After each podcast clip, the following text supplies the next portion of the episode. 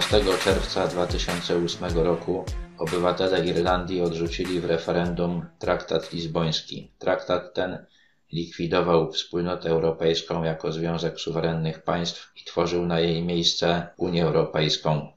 Znosił zasadę jednomyślności przy podejmowaniu decyzji obowiązującą we Wspólnocie Europejskiej.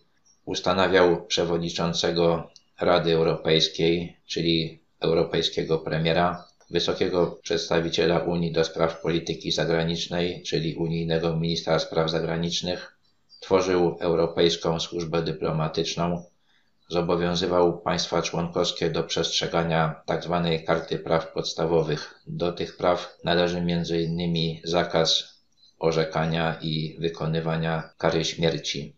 Traktat lizboński był drugą próbą ustanowienia Unii Europejskiej. Pierwsza tak zwany traktat ustanawiający konstytucję dla Europy został odrzucony przez ludność Francji i Holandii w referendach.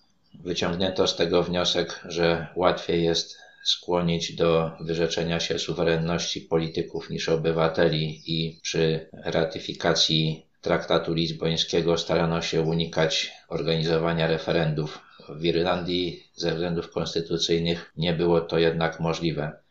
Mimo to proces ratyfikacji traktatu lizbońskiego trwał. W Irlandii zorganizowano w roku 2009 drugie referendum w tej sprawie. Poprzedzono je wytężoną kampanią propagandową i tym razem Irlandczycy powiedzieli tak. Traktat lizboński wszedł w życie. Wyznacza on ramy prawne dla procesu likwidacji państw narodowych w Europie. Proces ten trwa przez cały czas.